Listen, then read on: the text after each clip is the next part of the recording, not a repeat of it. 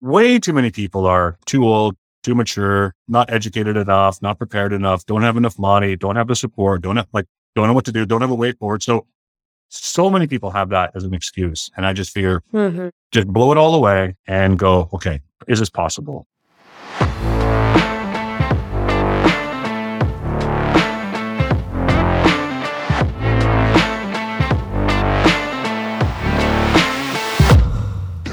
Hello and welcome to the Social Acre podcast. I'm your host, Teri, principal and founder of the Social Acre Agency. This podcast is home for the trailblazers and unconventional doers for all things business, self development, and motivational pick me ups. You'll hear the real and raw struggles of entrepreneurship, solo episodes from myself, and expansive stories from guest speakers. Each week, you will leave feeling like you're not alone on the journey to wanting more. You can expect to feel inspired and empowered to get off the fence and take action. So pull up a chair, get your headphones on, and join the conversation.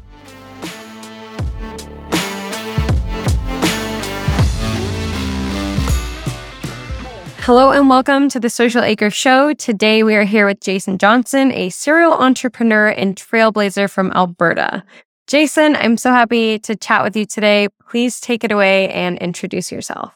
Well, hey everybody. Yeah, my name is Jason Johnson. Actually, I love that term, serial entrepreneur. I don't think I've ever heard that before. So that must be in the wrong circles. I'm not sure. But yeah, so I live in Calgary, Alberta. I was actually born there and raised, left, and then came back in 2008. So I used to be a pastor in churches. Um, so I came uh, with my family to pastor the church in Calgary, was there 28, 2008 to about 2018. And then we stepped out. And for about a year of not having work, having piecemeal work, honestly faced a lot of rejection, finally landed uh, where I am. Currently, I'm what's called a warehouse technician in a power plant. It's a combined cycle natural gas fired power plant, if you want to know for sure. Uh, we basically generate electricity. With my wife, we've been together for just about 20 years, married for 17, and we got three beautiful girls. Amazing. We, yeah, we left Calgary and really plan on staying there till forever, I guess. So yeah, I lived in Calgary a couple summers ago and I loved it. It's a great place yeah. to be if you love the mountains. So I know when we connected prior to scheduling this interview, you had mentioned that your specialty in real estate was actually working with First Nations individuals and families. Yeah. So I would love to hear more about your journey in real estate and kind of what excites you most about serving the First Nations community. But real estate was really was an opportunity that just came up that I really right. didn't go looking after. It just mm-hmm. came up and it was a great opportunity. And so I took it. And I'll talk a little bit more about that later. I took all of last year to work on the courses, passed all the tests, got licensed um, with Coldwell Banker Mountain Central brokerage right now. And so I just began to think. So I got into it just for an opportunity. to then I sold a house in the spring and really began to float. So that was a, a friend of mine that wanted me to sell their house. And so we did. And it was pretty complicated, but we got through it. And then after that, I just began to think, I don't know how to generate leads. I don't know where to go. I don't know what to do. And so I'll be honest, I mm-hmm. almost quit real estate. I saw what everybody else was doing and I felt like I, I couldn't do that. And then just through one, uh, just a simple question that was said, you know, what's your unique contribution? And I just began to think about that. And I thought, well, like, I'm an indigenous. So I'm what, I'm from what's called the Piikani Nation. Uh, we're part of the Blackfoot mm-hmm. Confederacy in southern, Alberta, or what's called Treaty 7 territory. And so I just began to think, is anybody representing the Indigenous community? Are we even buying houses as an Indigenous community, buying and selling and investing? And the more I dug and researched, the more I found that no, we don't. We don't buy, sell, and trade the way non-natives do. And there's nothing wrong with you know, other people buying and selling. I'm not saying that, but they're saying like as a people group, I saw that there's a humongous disparity between let's say native home ownership and, and non-native home ownership. For instance, my, my father-in-law and mother-in-law, they came here in 1970 and within a couple of years, they bought a house. She knew two English words. I think it was spectacles and trousers. Those are the only two English words mm-hmm. she knew. Mm-hmm. But yet, mm. bought a house a couple years later. Uh, right. My favorite store I go to. And the guy's from India. I asked, well, how long did it take before you bought a house? Two, three years. But yet we'll see generation after generation of indigenous people never buy a home. And so that's mm-hmm. really what I began to dig into to say, well, like, why is there this disparity? What's going on? And I found a lot of stuff that I kind of knew, but the more mm-hmm. I dug, I just began to go, man, there's such a, there's a mindset there. There's you know, societal issues there. There's lots of past trauma. And so I was talking to somebody and they said, like an indigenous person, well, I'm moving from this town to this town. I said, well, you're going to buy a house. And they said, didn't even cross my mind. Didn't even think about it. Didn't even come up on my radar. And for me, that's just, that's just a normal thing that you do. You, you get an education, you get a Yeah. job, you get married, you, you buy a house. That just seems to be the steps. But with indigenous folks, they're not. And so then I began to dig into it to go, and, and I'm sure Teri, you know as well, that there's a humongous housing crisis for indigenous Yeah. on the reserve and off the reserve. And um, I could list them for you, but in my humble estimation, and this is my driving passion, is that home ownership virtually solves uh, the housing crisis. And nobody is doing this. And so as a realtor, I hate to say it this way, it is a large untapped market. It just is. And, and Mhm. honestly, like I'm the only indigenous realtor that I know of or that I've heard of in Treaty 7 territory. If I'm not the only indigenous realtor, I'm the only branded indigenous realtor. Yeah. And so I began to chase after that to go, what would this look like and how would it be? But maybe you've seen this too, Teri, but I inadvertently scratched an itch that I didn't know everybody had. So as I. I did an interview with CBC and, and I, I hung it up on LinkedIn, I put the article up there. Well, then someone from CMHC phoned me up and said, Hey, we love what you're doing. It, It's kind of in, in our wheelhouse. Can we get together? Uh, somebody from the Alberta Real Estate Foundation called me and said, man, we'd love to sponsor these presentations you're doing. And all of a sudden I'm seeing like all these major players are going, we want to see indigenous home ownership on the rise as well, but we just don't have anybody on the ground. And even when I spoke to, I spoke to a lady from CMHC, the Canadian uh, Mortgage Housing Corporation.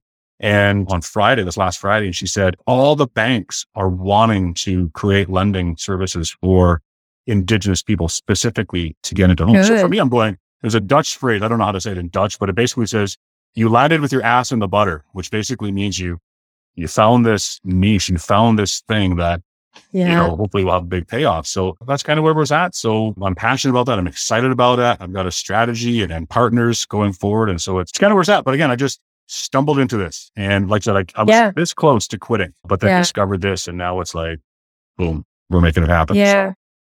Well, it's crazy because when we first connected, the first thing you told me was that Indigenous communities, that was your specialty. That's what you focused on. And back to your point of being one of the only people in your niche, you're the only person I know that is focusing on that community and supporting them. And I think a better way to blaze a new trail and start this movement so that we can lift up that community and be a part of solving the housing crisis. So I think it's incredible that you found this like golden nugget and you're just blazing this completely new path on your own. You're so many things, right? Like it seems like you're very multi passionate. And I also understand that you're an actor, you have multiple TV, film, voiceover, theater credits to your name, which is so cool. I kind of want to tap into that side of things. Like what sparked your interest to pursue that career alongside of real estate? Or did you, were you doing them at the same time? Or like how did that kind of look? I tell people that I've always been just an inborn performer. I could show you my report card from 1975 where my kindergarten teacher, Mrs. Johnson, said she wrote down,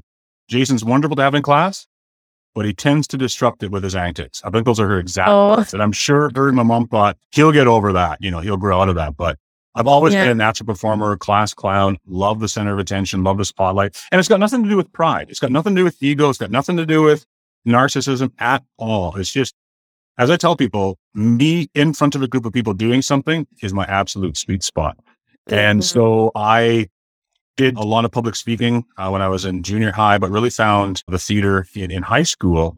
And I'm going to touch base on this too. But then I got into the church, as I said. I went to Bible college and did some internships, uh, got my master's degree, and, and and did some awesome, awesome things. But the church absolutely became my focus, and I just let everything else go. Like it became the overarching filter that I ran everything through. You know, where did I live? Who did I date? Where was I going to go? What was the next level? Everything was filtered through Mhm. this this call on my life, and so I left it. But in 2016, I, I really focused more on public speaking. That really became my artistic outlet, if you will, because I love public speaking and I love preaching, and I know it's it's sacred and, and a holy moment. But I also wanted to entertain people. I also wanted to, to Mhm. do something different, and hopefully people enjoyed it. But it was in 2016. I was the MC at this uh, large music festival. And I was there. I don't know if it was the, the lights, the camera, the action. I don't know what it was, but after that festival, so I, I was a host. I think I said that. There's about five, 6,000 people in attendance. And I was rocking Wow. the mic, making announcements. We were going live on Facebook. I was interviewing the artists. And after that weekend, I went to my wife and said, I got to give this a shot. I got to tap into that again. And so then I just started looking around and saying, well, I want to be in TV and film. And so all of that just kind of came out of, I think of who I am and me mm-hmm. Putting that on the back burner as I focused on other things. And I don't think you can be proud of what you did in the church because that maybe kind of goes against the ideals. But I, I, was proud of my work and I was proud of what I did. And, what it, mm-hmm. you know, it just, it just sort of grew out of who I was. But even in that, took a lot of work and training and juggling my yeah. schedules. And back in when I first started, we show up for an in-person audition. Now pretty much everything is done. You do what's called a video self-submit. So you tape yourself. Yeah, virtual. Yeah, exactly. So, you know, acting, it just makes me come alive. Like I honestly, I was in an ATV commercial. I was in a Toyota Tundra commercial. I was the main actor in theater. Uh, we did actually Night of the Living Dead. I was the main character, mm. but I also did, uh, you know, a Sate. It was just, I shouldn't say it was just as though it doesn't mean anything, but I think fourth year, final project for the film. And so I played uh, the role of a, I think it was a coffee shop manager. So to me, it doesn't matter the role. I could care less. It's all like, oh no, it's only got to be me and The Rock, you know, just me and Brad Pitt. That's the all we'll No, like I don't care mm-hmm. how big, how small. Like I'm just excited. I remember even auditioning for just voiceovers, and even just because mm-hmm. I'd go in and be, oh, here's a script for whatever, and trying to make up characters on the spot and, and giving voices to these characters. I said, even the audition, I love doing. Like it just, it was just so exciting. And so you know, yeah. it, it, was part of who I am, and it just absolutely makes me come alive, like not like yeah. nothing else. Like I come home, like I love where I work, but when I'm on set on let's say a Friday, Saturday, and then I got to go to work on Monday, it's almost a bit of a letdown. I'm like, oh, I want to, yeah, I just want to do this. Nothing wrong with yeah. a power plant. Don't get me wrong, but it just absolutely makes me come alive. And I, and I know you know that too about, about your passions, but it, it's easy to do. Yeah. It's just, it's not work. Yeah. It's not hard. It's just, you know, it's easy to do or it's, it's I just love it. It's just absolutely yeah. Makes me come alive, like I said. I think it's really powerful when we can fully tap into the things that we love and the things that we're passionate about. And sometimes we let those things slide, we put them on the back burner. But when we actually tap into them and just allow them to unfold in front of us, it can traject you down a whole different path. So I think it's, it's incredible that you can do all of these things, but know that that one thing really sparks joy in you and just to keep working at it. Yeah. Some things that I do that are just kind of out there, they were almost environmental. Like I have to go to work. This opportunity for real estate came along, but I told my wife, no matter yeah. where we go, no matter what we do, I will always act like always. Yeah. I love that. Tell me a little bit about your key driving force becoming an entrepreneur. And have you always been like multi passionate? No, I wasn't actually. I think my driving force as an entrepreneur is really to the desire to start something from scratch. I, I have an idea to say, can I get this off the ground? Maybe it's the artist creative person in me. I'm not sure. And remember, I, I would always be starting stuff and not always finishing them. Like you come to our house, you'll see a bunch of projects started, but not completed. And to me, it was always a sign of, of immaturity or you lack discipline or, you know, whatever. You got a short attention span. And always I always kind of felt different because I was, I was always starting something. Hey, let's do this. Hey, let's do that. Even when I was on, I went to, was working on my master's degree in Kentucky. Well, I, I started this group. I started this group. I started this drama program. I one day picked up the mandolin and started playing it, which they love in Kentucky, by the way.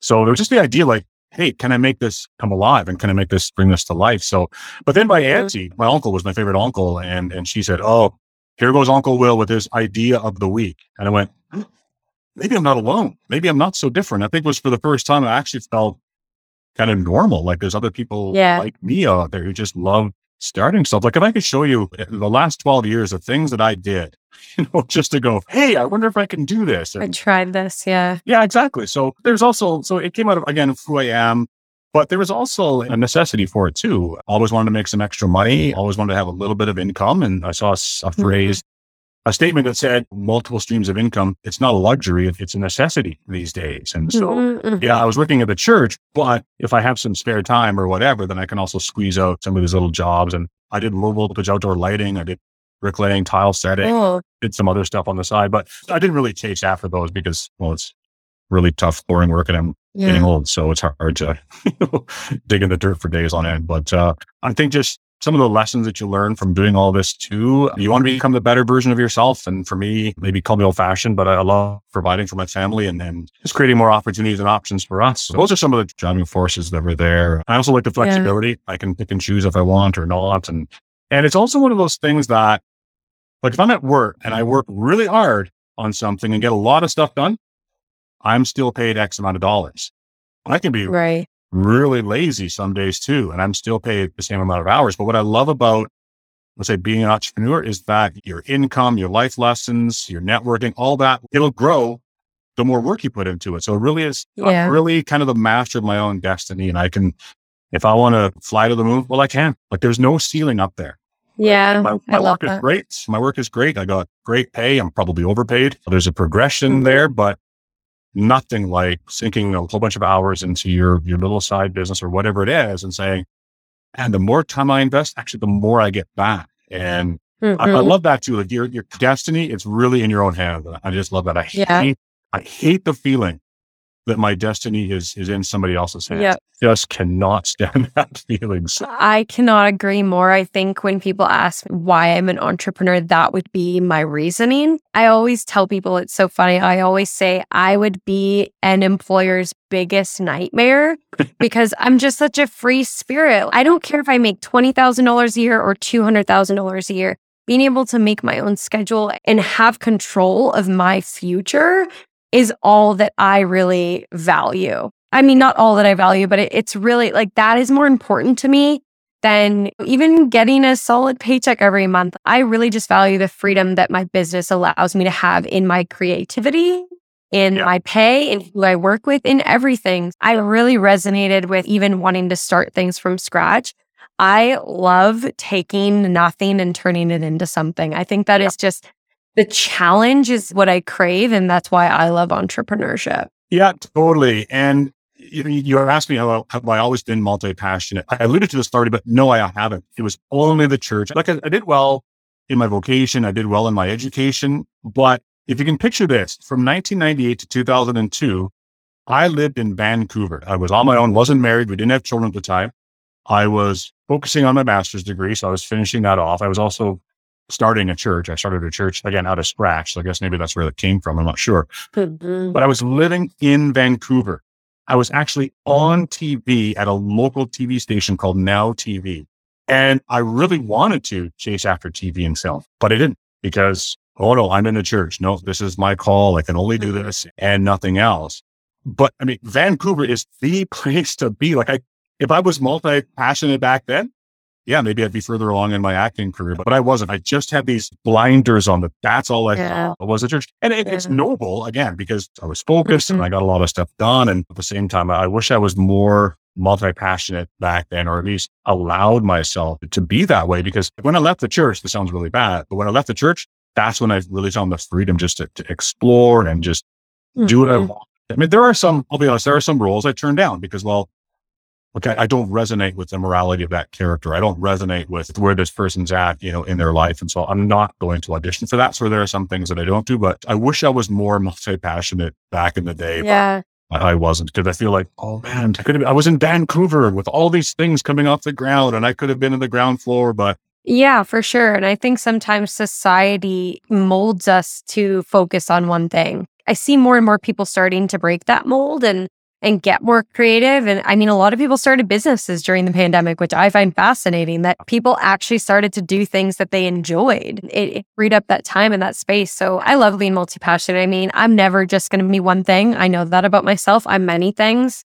I like marketing, but I also like podcasting. They're very different. I think that's great. Going more into like the challenges and the obstacles you face becoming a serial entrepreneur and doing so many things. What was one of your greatest obstacles and, and how did you maybe turn that into an opportunity? I'll be honest. I think probably like every entrepreneur, finding clients. That's really, and finding paying Yeah. clients.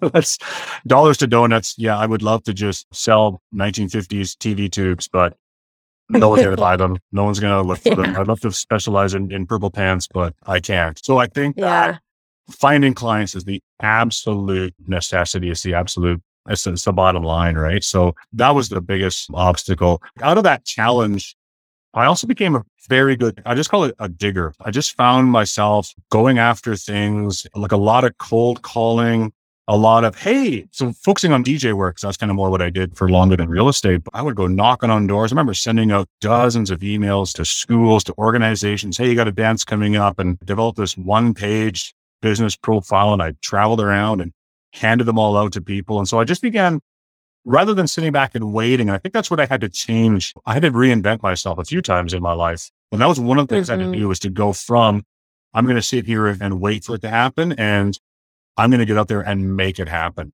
The challenge, of course, is that you can invest all this time, energy, money, resources, intention. Your heart is in it and get nothing back. You can have nothing to show for it. But unless you did all of that, you're for sure not going to have anything to show for it. I tell my girls all the time, like you may not win if you, if you try, but you for sure won't win if you don't even try. And so I had to really change True. from trading time for dollars to I'm working so that this will work out, but it might not. And so that was the right. biggest change that I had to do. So I remember just digging, calling people, I'm sure better than I do, spending my own time, spending my own money, spending my own resources, mm-hmm. putting myself out there and hoping. I actually hate that word hoping. I'm not, I'm not hoping that it'll work. I'm working toward it working out. That's, yeah. I'm not sitting yeah. hoping. But anyways, I'll use that word, but I'm, I'm, hoping that these things work out. And so I just began to get really good at, at digging, just to go, okay, mm-hmm. what's over here? You know, will this organization ask me, will this individual, these, and now with real estate, will this person or this family, like will this community kind of open up? And so like I found it with, with DJing, it was easier because there's a couple hubs that I that I signed up for. There's one's called Wedding Wire, another one called Event Active that literally they will send you leads that you just follow up with now. But again, I really did a lot of digging. I, I, called people back. I phoned up like past clients to say, Hey, are you doing it again? I'd love to be able to, to be a part of what you're doing. I actually received uh, quite a few, mm-hmm. um, not referrals per se, but repeat customers uh, because of that. But yeah. just, if you're an entrepreneur out there, just dig and dig. And actually a friend of mine, and we went to college together. He's, uh, he has a PhD now. He, he teaches and he instructs. And, and I asked him, well, how's your business going? He said, well, well, you know, he wants to be a consultant. He's a professor, but he also, he wants to be a consultant really bad. And I said, like, how's that going? So it's not really great. I've only got a couple of contracts. I said, man, like every leadership thing, every gathering, like you need to be just knocking on get chasing after. Yeah. Hey, I, I, can't tell him what to do. He's, you know, he's a growing man, yeah. whatever, but just, you know, my advice is you got to become good at digging, just finding those opportunities because you'll, you'll, you'll look out at the landscape. You go, oh, well, there's nothing out there. You start mm. this person, calling that organization, like chasing after this bringing out your business card, having your, your swag all ready to go. I remember showing up to DJ gigs. I had contracts, blank contracts, just in case somebody asked me. I had my one page profile to hand out just in case somebody asked for it. Like, what you're asking for, I'm ready to go. You start digging, you're like, oh, I didn't even know this gold mine was sitting right there. I know, but you had to call this person. They said, oh, maybe call that person. Oh, okay, let me call oh, that. Oh, actually, that group over there, I know they're looking for it. And yeah. it's called just shameless self promotion. Like you just yeah. run under the line. Like this sounds bad. I don't care if I'm shoving people out of the way. I'm yeah. the line so that yeah got to be first. So and I for any entrepreneur, I think that's probably the hardest thing is is finding yeah clients. And and now with real estate, there is no referral hub. No one's chucking you leads because they want it themselves. But mm-hmm. yeah, I had to dig, I had to dig and dig and dig and dig. And I found this my niche that, that we already spoke about. And, and now yeah. TikTok through Instagram, through Facebook, through LinkedIn actually is quite a good uh, resource for me too. But all of a sudden people are coming to me now and yeah, let's, mm-hmm. I haven't sold any homes yet, but you know, in this new era, I'm, I'm working toward it. I'm not hoping for it. Yeah. Working toward it. Working toward it. I love that. Yeah, I think sometimes digging, like the reason why people are hesitant to dig, like your friend was, is sometimes ego gets in the way, you know, like we think we have to know everything before we take action. We think that we have to have it all figured out or we have to have enough education. And for me, my mentality has always been okay, I might not know everything, but I'm going to try because that's how I'm going to learn the best. The taking action for is uncomfortable, but that's how you learn. And a lot of people don't understand that. They think that if they just read the next book, take the next course, do the next thing to prepare themselves, that then they'll be ready. When in reality, like you're never really ready. So you might as well just take the leap of faith and start digging anyway. Yeah. And that was always my my problem is that I was I would just jump into something without knowing anything about it. That's like me. That's me. like, hey, somebody, I'm I'm here to do this thing. That's me. That's hilarious. Like, I don't know. So maybe yep. I should be a little bit better prepared. But yeah, I'm, I'm with you, man. I feel like just yeah, jump off and and figure out how to fly. Yeah. No, there's nothing wrong. Oh yeah being thorough and learning stuff and, and becoming an expert yeah. launch out. But I don't know. I feel like there's a tension there. Yeah, I know myself really well. And I know that if I spend too much time in the learning and development stage, that I won't take action. Like Yeah. I started an Etsy store where I made like a, I'm selling a digital product now, and I knew nothing about digital products. I knew nothing about Etsy or selling on Etsy. And all of my friends had told me that are entrepreneurs, like, you need to do your research. Etsy's really complicated. Digital products are really complicated. And I just, I did it in like a week and I was like, I don't know. I guess I'll learn as I go. I guess I'll figure out how to be an Etsy seller in the next month while I've already launched my product. And people don't always agree with me that I just like take action when I half know something, but I just know personally that I won't do it if I don't, if I spend too much time learning. Well, there was a, I mean, I heard this great, maybe you've heard it before too, but you need to be working in your job and you need to be working on your job. And you talk about some of the challenges. So working in your job is you got a gig, you got an event, you got this thing scheduled, you got a paying client or whatever it is. I need to show up. I need to do it. Working on your job is, is that training. It's that, Hey, do I need to get some new technology? It's kind of, you know, getting yourself ready. And so, so one of the struggles I have as, as an entrepreneur is, and I had this when I was, when I was selling a home. If I'm working in my job, I, I take the foot off the gas when it comes to Mhm. working on my job. And I, that's one of the things I kind of struggle with is just being consistent and carving out that time to go, okay, you know, so for my, as a realtor, no, I don't have any clients right now. But every night, like my broker said, you can't do everything, but you should at least do something every day. And so it could be for me, you know, learning. So I just was passed on a new, um, a new software for, for realtors. And okay, I need to learn that. Okay. I can, I can spend time doing that. My broker, you know, he, he records all of our, all of our meetings. Well, I, I could watch those, you know, and there's some certification that I can take through different realtor organizations. Okay. I can, be, I can be doing that. So I always, especially when I had a, a home that I was, it was, it was contractual. We were selling our home. I just took the complete foot off the gas and I went, Oh, hey, I'm selling a home. So why do I need to do all this stuff? Well, dude, you still need to, like, you still need to keep fresh and current Yeah. up to speed. So, because people ask me, well, hey, what's the market like? I'm like, well, I, I don't know, but I'm selling a house. So I don't really care. Well, no, dude, like you still need to be, still need to be an expert. You know, you still need to Yeah. ready. So that's that's probably one of the things that I struggle with as an entrepreneur is like, oh, I got this going. Oh, sweet. I don't need to worry about anything else. And yeah, but I, I do. So I think there is that tension, I think, between working in your job and then working on your job or in your business and working on your business. And I, I need to I need mm-hmm. to be pushing both of those faders up at the same time, but Yeah. I don't. Totally agree. If you're looking for more organization, efficient systemization, automation, project management, and so much more, you're going to love Honeybook.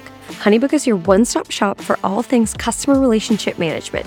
I've been using Honeybook since inception, and let me tell you, it has made a world of a difference in operating my business and providing an incredible customer experience.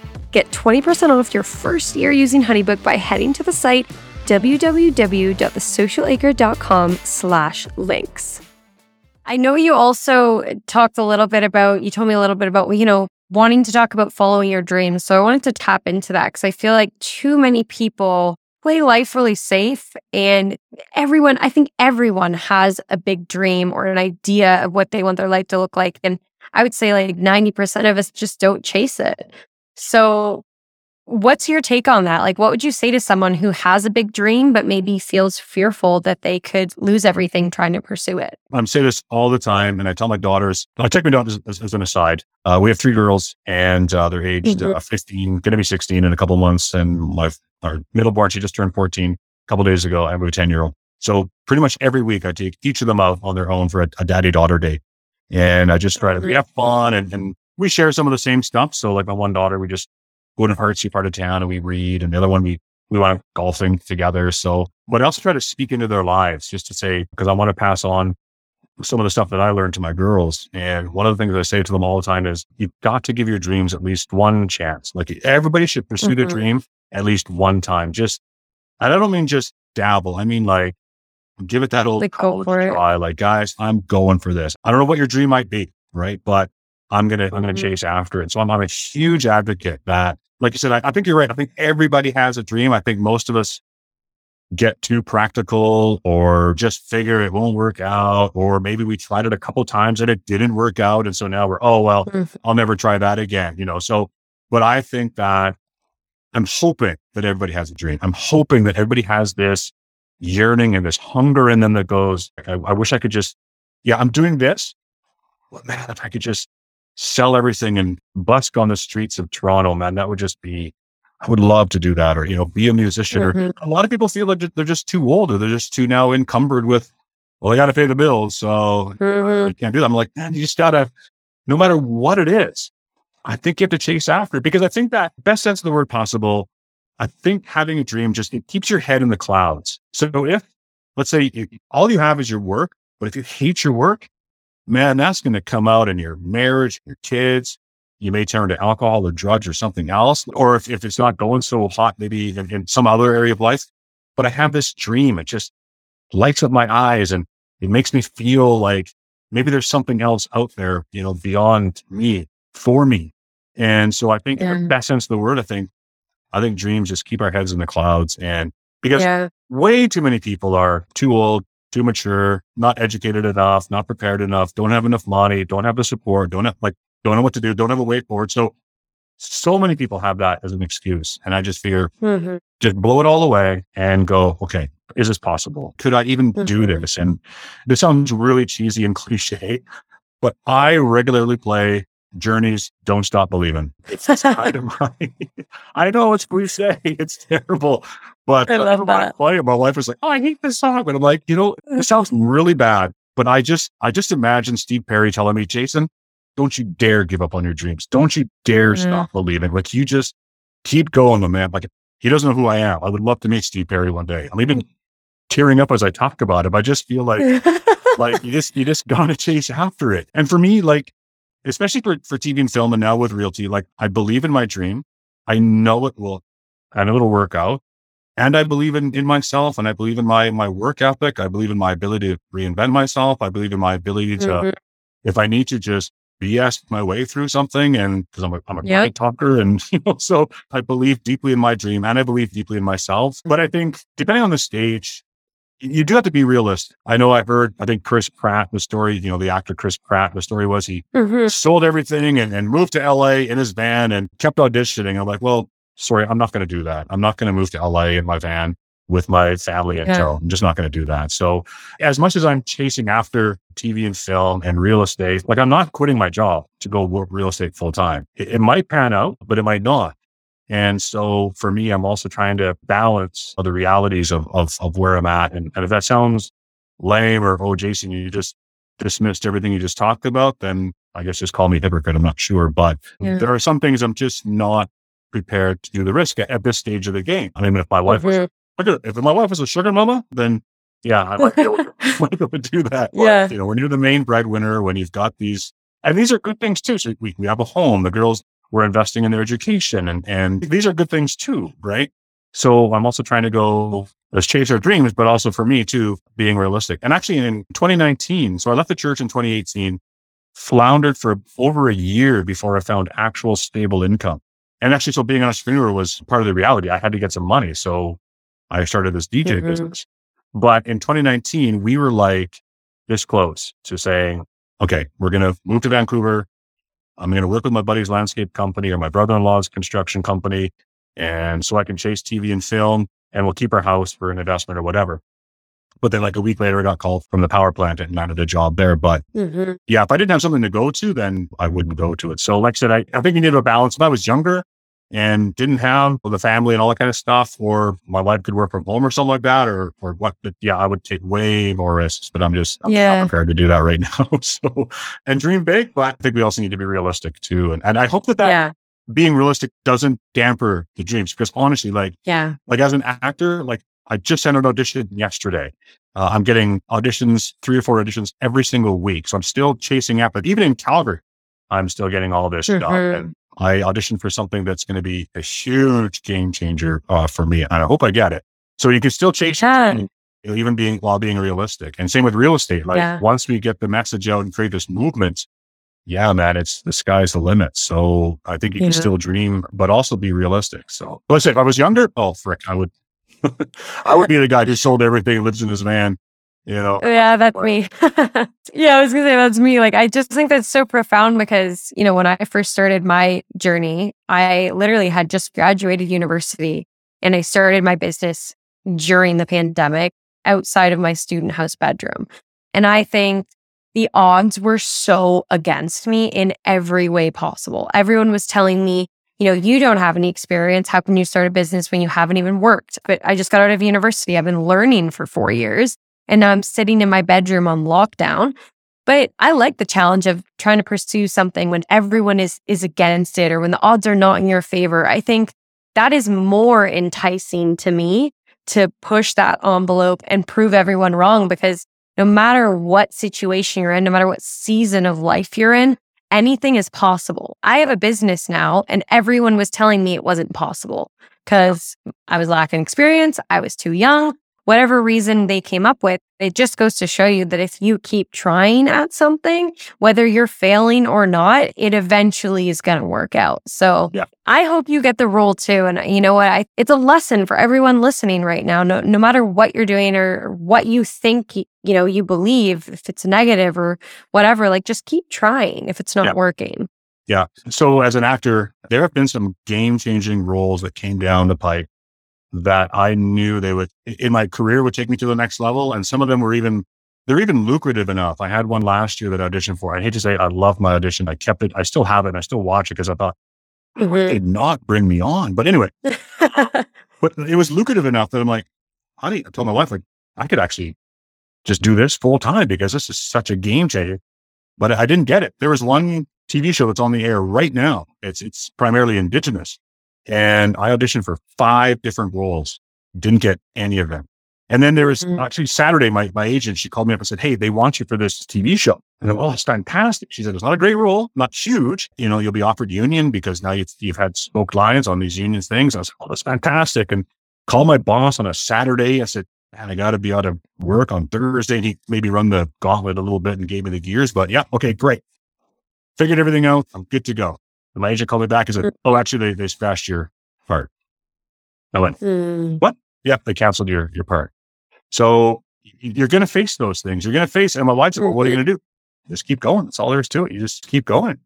And even with this yeah. that I'm, I've worked hard for and, and, and prepared for, if I don't get it, I'll just, just keep going. That's all there is to it. Like, yeah. you, you just got to keep persevering. So uh, one of my great talents, I think, is just that the ability to, to bounce back, right? Just my Mm-hmm. Yeah, sure. It's an old song. You get knocked down, but you get back up again. Like I'm, I'm so resilient to those things. Yeah, I'll piss and moan and whine and complain and, and mm-hmm. say I'm going to quit. And then, all right, half an hour later, we're up again and we're walking forward. So you just, yeah. extremely resilient. And I know you are too. So it's just, that's yeah. probably one of the biggest tools in the, the entrepreneurial tool shed is because there are times when you literally will just be doing it by yourself. My wife had to give me the gears a few times, like, well, why are you doing all this so much? Why are you out there? And why'd you spend 250 bucks on headshots? You know, like it's got to do it. Right. So yeah, no, yeah, yeah. It's part of the process. Yeah. yeah it is, but you, you've got to be resilient. Right. And so whether it's, whether there's a pandemic along the way or, you know, whether you're just doing it by yourself or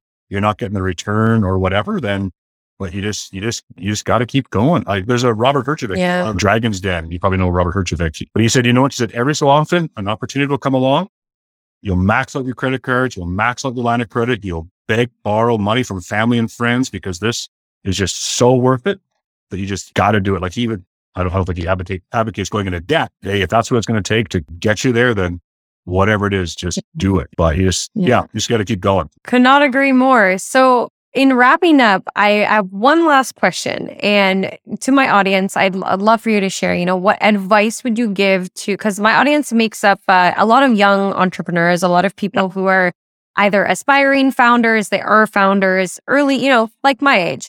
So what advice would you give, you know, a young entrepreneur maybe unsure of what they want in life? I mean, ideally, if you're young, just hey, you'll, you'll, you won't be young all the time. So just remember that. Yeah. You're never too old. I'm in my fifties now, coming up to my mid fifties. Just had my birthday, 52nd birthday and still dreaming, still chasing, still reinventing myself. So yeah, you've got this hopefully a very long life out for you. So you can put your hand to a lot of stuff. If you can somehow line up your passion you know, with your skill, with your station in life, if all those things, all those stars can align, you know, that to me is the sweet spot. When I told people, oh, I might go back to school and get my bricklaying degree, people are like, really? Bricklaying? You know? And if I told somebody, hey, I'm going to work on my heavy duty mechanics certification, people be like, really you? But with acting, Mhm. DJing, realtor, like not one person batted an eye. So if you're young and you're thinking, hey, what should I do? I think look in here because Mhm. who are you? What makes you? What makes you tick? What are you going to chase after? What are you going to be doing anyway? For me, Mhm. like, like people would always ask me, hey, can you DJ this martial arts gig? Hey, can you DJ? Or, yeah, sure, man. So when I said, hey, I'm going to do my own DJing, it just, it was just, it kind of flew, flowed out of, of who I was. So if you can kind of tap into, know yourself, know who you are, find your love and passion. And if you can find something to align with that, it doesn't have to be one thing. It can just be whatever. Yeah. But just, I mean, Monique has always been an inspiration to me. She's just Yeah. But she Montessori school. What do you know about running a Montessori school? I don't know. But He's I- uh, incredible. yeah, exactly. Now she's got something else on the rise. I remember, you know, she looked at buying a business even when I was still a pastor there. And I remember going with her and going, you bought a flower shop, you're looking at buying this other, like none of these have Yeah. anything in common. That's totally fine. But she just, she has that ability to take something and just kill it. You know what I mean? I really feel like like she's been a massive influence in my mm. life and and the decisions I make in my career. Like I lived with her for four or five months a couple summers ago, and she has, in a way, profound way, taught me the ropes. Yeah. And she's also taught me the one thing, you know, that I'll always go back to, and that's you don't need to just do one thing and don't limit yourself to one thing. Going from a flower shop to a Montessori school, I mean, that's a serial entrepreneur and she's just trying things. Yeah. She didn't know anything about a Montessori school and she bought it, but that's not the point. The point is that she's tried and, and made something of it. And that is entrepreneurship. I don't want to put words in her mouth. I, I don't know if she would maybe do something if she just absolutely hated it. yeah. but I, I Yeah. don't know if she would. And so I think for young entrepreneurs, I would say find something in your wheelhouse, find something you just know Mhm. just kill at. Go And after. that was advice yeah. given to me. A a friend of mine, he's a really good entrepreneur. And I talked to him about all these ideas and he goes, dude, just find something you, you know you can just kill. And he went back and said, Mhm. I know you can kill it at these th- three things. So, you know, chase after them. And so, and so that really did make a huge difference for me. But if you're young, I would say take this what it's worth, but take as many risks as you can, you know, honestly, Mhm. because I wish I would have when I was younger, but take the risks, chase after your dream. Like if it means moving from here to there, then hopefully you have family and friends support, but you're young and like to say, you're unencumbered for only a, hopefully a few short years of your life. So, but just, I would say take as big a risk as you can. You, you're going to need to know who you are. Like you're going to have to do some deep digging into here. They always say, oh, the world's full of great things to explore, but inside there is as well. And so if you're young, like Mm. hopefully you can figure out who you are and just go, this is who I am. This is what I'm about. This is what makes me tick. These are my passions. This is my vision. Now, this may change in time. This may grow and develop, but for right now, like find something, you Start just, with that. find something you just love to do so much that you gladly do it for free and then get so good at that Mhm. that people would gladly pay you. Yeah, I love that. That's really awesome. So tell my audience in wrapping up where that they can find you and connect with you. The way, best way probably is through my uh, email. It's Rev Johnson, R E V J O H N S O N at outlook.com. Now I'm right now in, in the midst of, of rebranding myself uh, from a, as a indigenous realtor. So all that's going to change, but that's kind of been my email for the probably last 20 years. So that's probably the, the best way if somebody wants to, uh, to reach out to me or if you're in Calgary, hey, swing by. Would love to have a coffee or, or whatever. Email, we can connect on Zoom if you want to. We can set that up. I have a Zoom account. So if you guys want to do that, then yeah, be, be fantastic. We'd love to connect. Amazing. It was so nice talking to you today, Jason. I know last time you saw me, I was 16 and now I'm interviewing you for my podcast. So man, things happen. They, I feel like I'm getting old quick. So I'm trying to take your advice and take all the risks that I can. But you being able to add so much value to my audience, I really appreciate it.